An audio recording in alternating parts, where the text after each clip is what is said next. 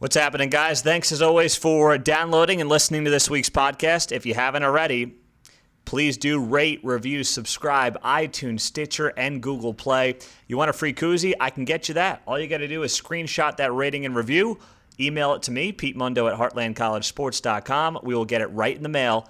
We'll talk to you guys soon. Enjoy the show.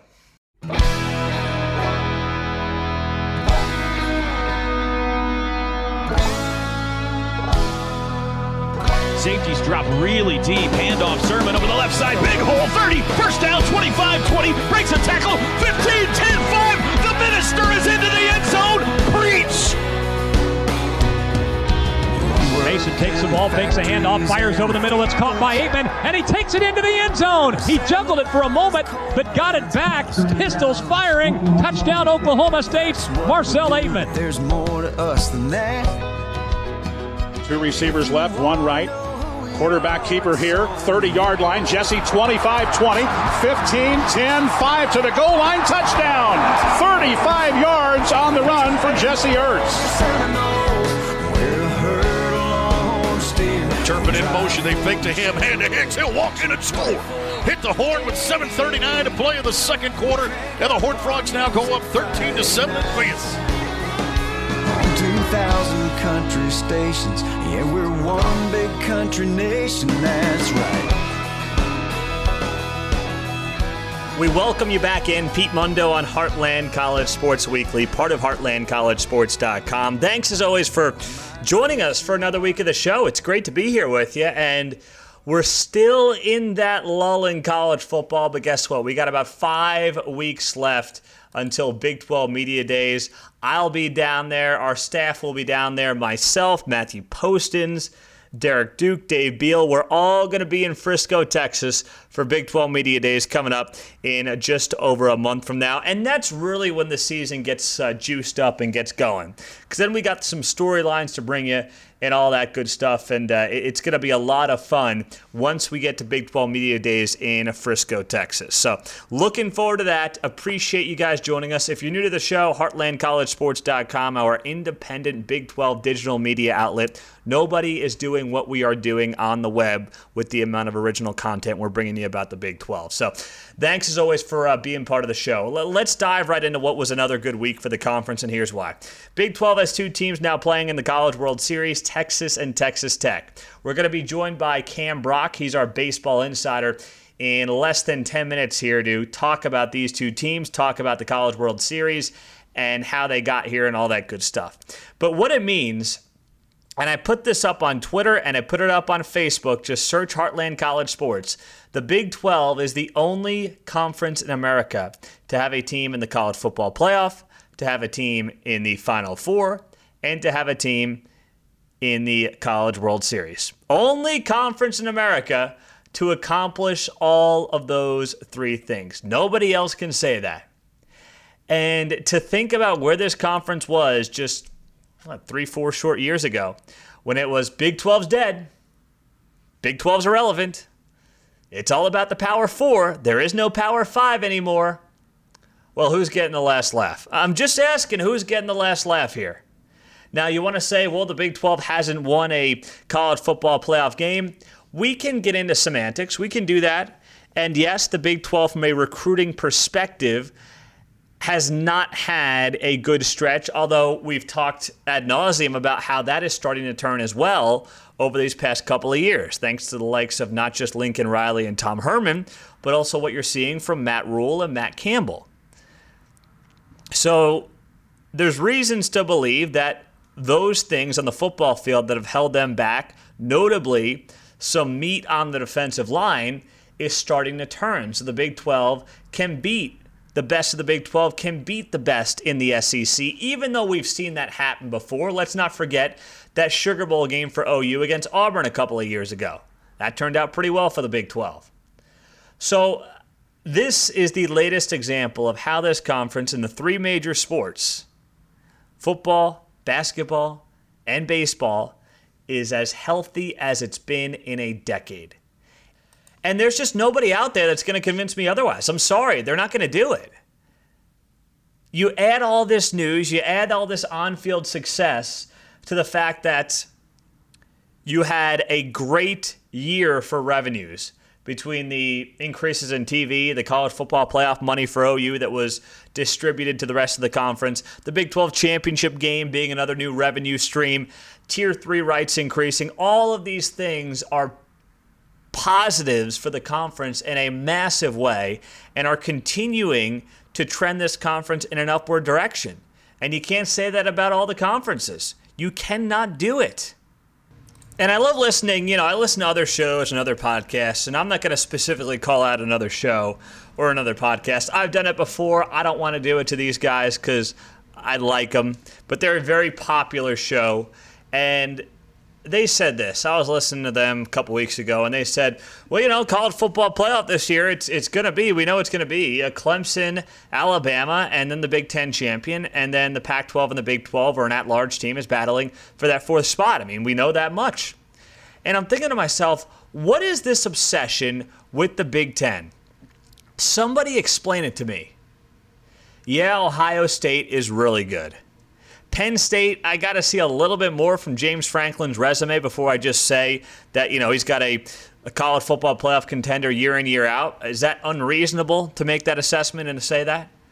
Let's dive into something else, okay? Michigan, there's been no bigger underachiever over the past several years, especially the last couple of years with Jim Harbaugh, than the Michigan Wolverines. The last couple of years, this guy's entered with college football playoff hopes, and he never gets there. Not only that, he never beats Ohio State. And the Big Ten, every time it makes the college football playoff outside of the first year, it gets blown out, right? I mean, those are the numbers. It gets blown out every year. Two years ago, it was Clemson blasting Ohio State 31 zip. The year before that, it was Alabama crushing Michigan State 38 0.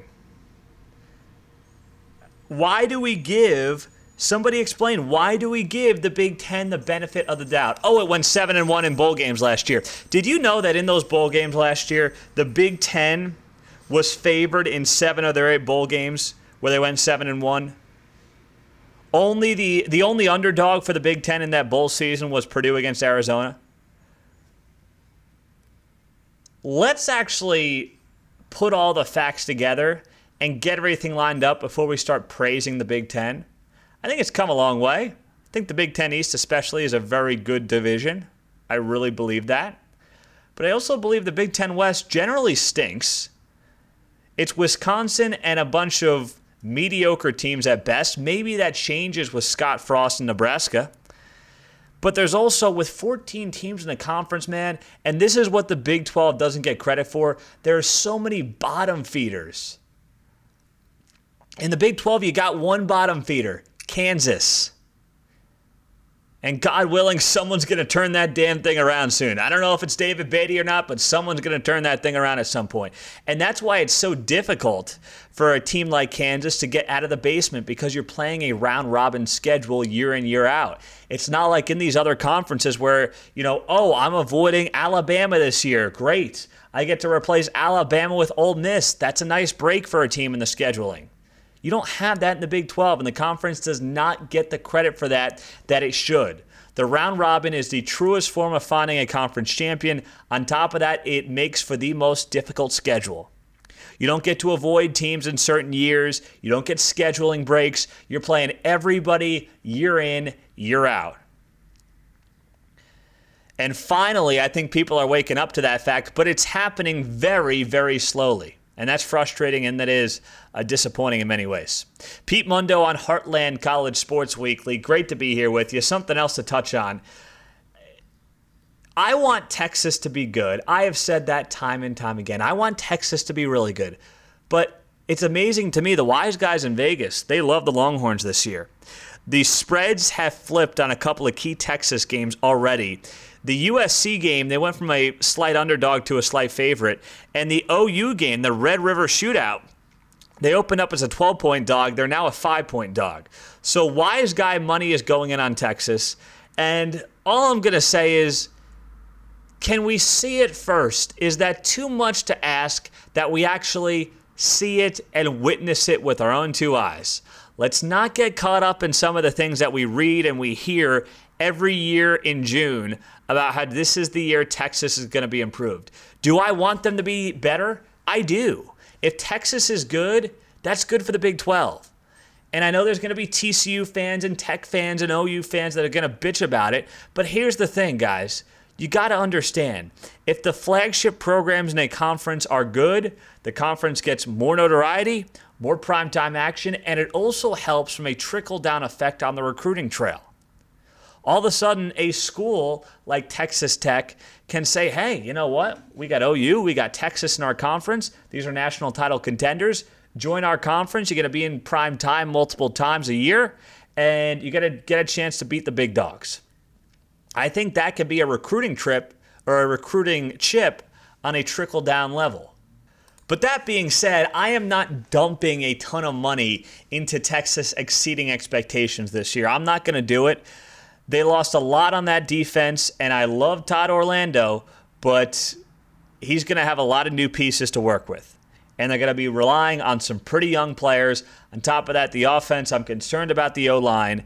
I believe Ehlinger is a pretty good quarterback. I don't have specific proof of that yet. I mean, it was a shaky up and down season in 2017. I know he was a true freshman last year, but I got to see a little bit more. And then also, how much better is Collin Johnson at wide receiver and some of those guys? Do they have the pieces at the running back position and is it a talent issue at running back or is it an offensive line issue? I, I, I want to see more from all of those guys specifically on that side of the ball. So I hope Texas is much improved. I really hope they are competing for a Big 12 championship in November because if they're in the hunt down the stretch, it's great for the conference. At the same time, I'm not going to buy into the hype just yet. Maybe as we get closer to the season, I'll be preaching a different tune. And when we get to the Big 12 media days and we get to talk to Coach Herman and some of the players and get a more uh, personal perspective on what's going on, I might feel differently. But right now, I can't do it. I cannot go there just yet. Pete Mundo, Heartland College Sports Weekly, part of HeartlandCollegeSports.com. Coming up, let's talk some Big 12 baseball. Two teams in the College World Series Texas Tech, along with Texas. Our own Cam Brock is going to join us, break down these two teams in the College World Series, all that more right here on Heartland College Sports Weekly.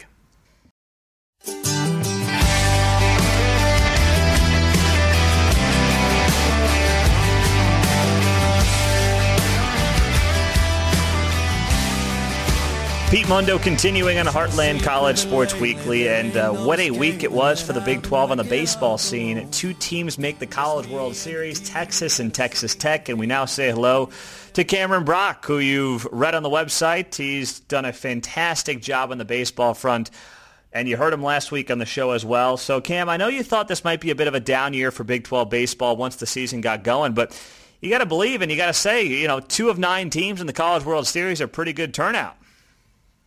Yeah, it's actually the highest percentage out of any conference uh, in the nation, with over 22% of the teams.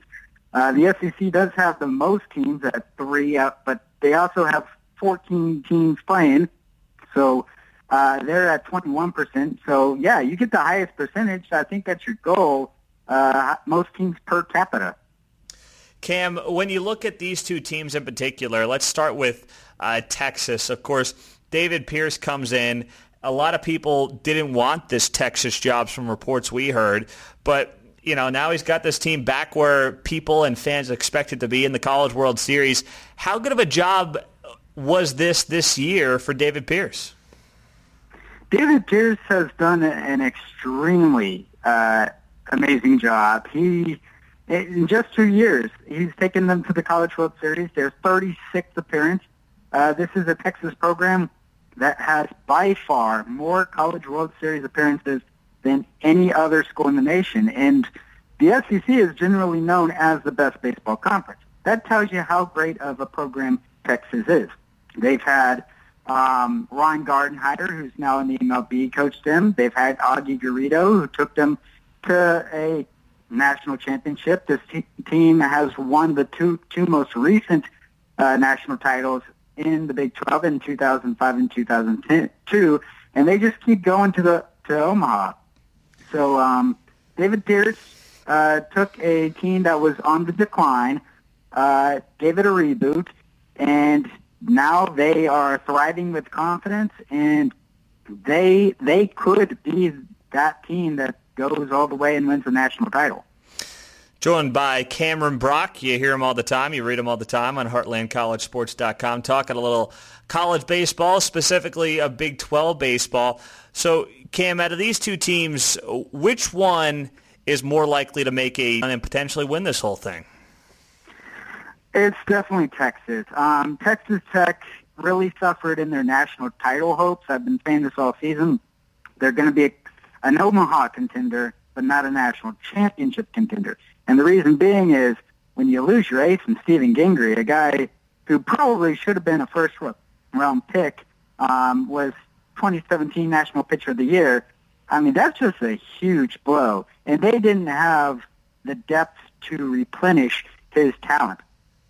When you look at Texas, they have more depth in the pitching rotation.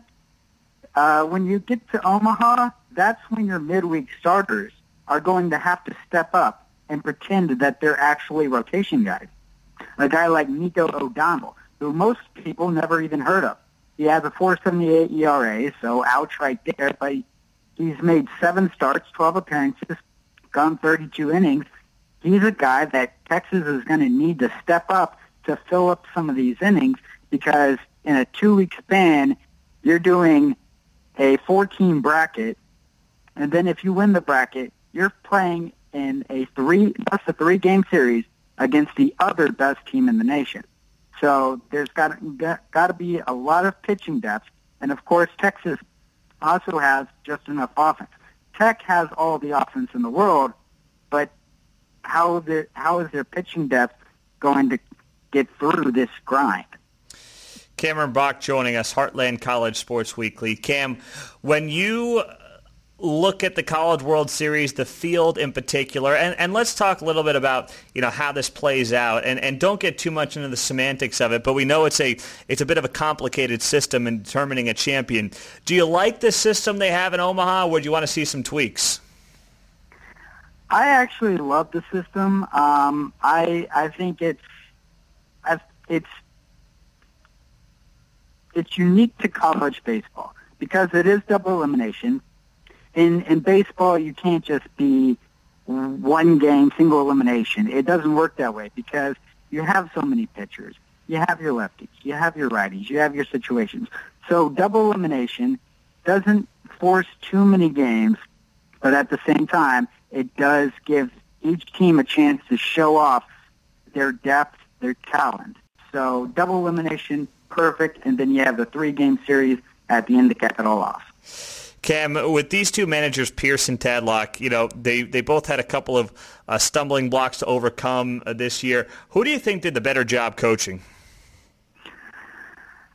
Oh, that's tough to say. I I'd go with Tadlock um, simply because I mean, 11 MLB draft picks uh, out in West Texas, a program that's never been to Omaha before until he gets there. And now he's been there three times, and he just he's turned that program into it's going to be here for years to come, and he is going to be a legend. He's a legend in the making. He's he's going to, in my opinion, surpass Mike Martin uh, for most wins over the career. And of course, Tech has had one of those and Larry Hays uh, having the most wins over a career span. But Tim Tadlock he might be the best coach of all time. That's saying something. And, and Cam, I want to also touch on this, you know, uh, Texas Tech. And, and when you look at this program, baseball is on the right path. Basketball is in a great position with Chris Beard. I mean, those two programs are in very good shape right now. Got to get the football program lined up. Uh, how's that going to turn around? Well, um, Kirby Hocutt has done a tremendous job as athletic director, and that's exactly his role is to be the director of the athletic department. The football team, I think when he stepped in, he understood that it was going to decline.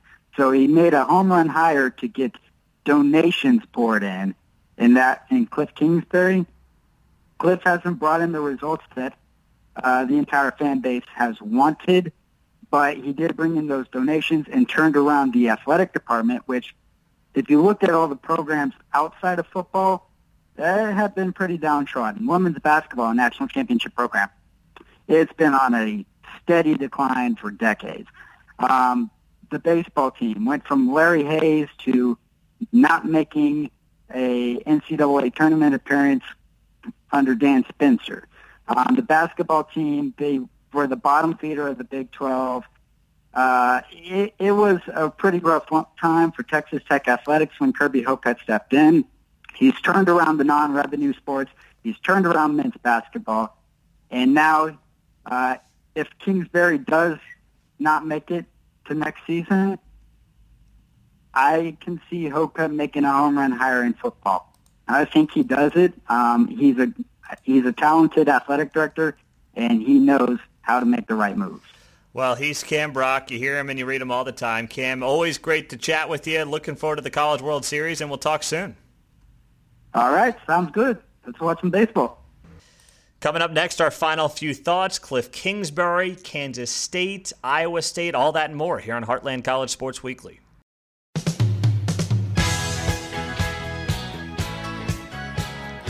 So, a few final thoughts to wrap up the show here on Heartland College Sports Weekly. Pete Mundo with you, and uh, always appreciate you being a part of the show. Let me let me uh, touch on this here. I was thinking about Matt Campbell the other day. I promise, not in a weird way, but just thinking about the Iowa State Cyclones and what's to come here for this team moving forward and, and the future of this program, which did have some coaching changes in the offseason. Tom Manning's no longer the offensive coordinator, he's joined the Indianapolis Colts.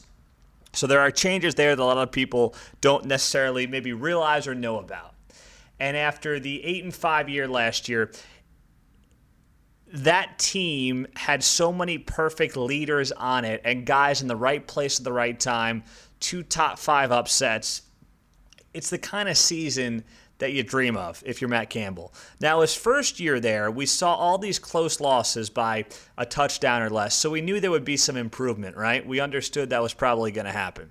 I don't know if anybody predicted eight and five and a couple of top five wins. I, I don't know who did. It certainly wasn't me. But what does Matt Campbell have to do to feel like this program is still trending in the right direction? I I just believe that's bowl eligibility. That can be six and six in a very deep Big 12. In a Big 12 where he's losing guys like Allen Lazard and he's losing guys like Joel Lanning. Yeah, Kyle Kempt's coming back. I think Kyle Kempt's a nice quarterback. Uh, Kyle Kempt's not going to win you a Big 12 championship. He's not. I mean, as good as he was in moments last year, he was also pretty bad at times. They won that TCU game because of the defense, not because of Kyle Kempt or anything he did. So I'm pumping the Kyle Kempt brakes a little bit. I want to see the pieces on the offensive line come together after guys like Jake Campos are gone. But if this team can make a bowl game, I don't think that Matt Campbell loses an ounce of momentum from where this team has been this offseason. Not at all. I don't believe that for a second. Now, Texas Tech, you know, people ask me all the time, what's Cliff Kingsbury got to do to keep his job? It's got to be a bowl game, right? It has to be. And their non conference has Ole Miss and Houston. Now, Houston, everybody thinks of Ed Oliver, the star defensive tackle who could be the number one pick in next year's draft. But there are a lot of holes around that team for Major, Major Applewhite. That being said, he's also got a guy now in Kendall Briles running his offense who, you know, knows Cliff Kingsbury and knows the Big 12 really well. So that's an interesting matchup. Ole Miss is down. We know that there's a lot of problems there coming off of those sanctions and all the issues that, you know, they were put in under Hugh Freeze. So that's a program that's certainly not where it was a couple of years ago. But I got to believe that if Tech can't go 2 and 1 in the non-conference, and they've got to do that because then that gives them a little bit of wiggle room to go 4 and 5 and still make a bowl game. I don't see how Kingsbury keeps the job. I'm sorry, and I know he's the hometown guy, and I know he brought it. You know, he was brought in there, and he gave that program a, a jolt of energy. But my goodness, at what point do you go from being the hometown kid to the feel good story to having to win football games? I mean, where is that line? To me, it's got to be this year. It can't be this slow rebuild year after year, and he's coaching for his job every time. I mean, you can't have it anymore. At some point, you got to feel good about where the program is going. And I respect Cliff Kingsbury, and I want him to succeed. But I also realize that Texas Tech, the athletic department here, and Kirby Hocutt's running a business. And if you don't think your business is trending in a direction to be profitable, then you got to make changes. That's it. And whatever goodwill Cliff Kingsbury brought to the job, he got paid very handsomely to do it. He's made a nice career doing it, but it doesn't give you a lifetime get out of jail free card. It doesn't work that way. Uh, last team I want to hit on here at Kansas State and Bill Snyder. Do I think Bill Snyder's walking away after this year? Unless this team wins a Big 12 championship and comes out of nowhere. And I'll be honest, it feels like that kind of year for Bill Snyder and the Wildcats. I saw the spring game. I love the offense. I have concerns about the secondary and the defense. But overall, I feel good about that program right now. And in a wide open year in the Big 12, why not the Wildcats, right? Why not them? It just has that kind of feel for Bill Snyder and his Wildcats. It really does. Pete Mundo, Heartland College Sports Weekly. We'll talk to you next week same time, same place here on Heartland College Sports Weekly. 2,000 country stations. Yeah, we're one big country nation now.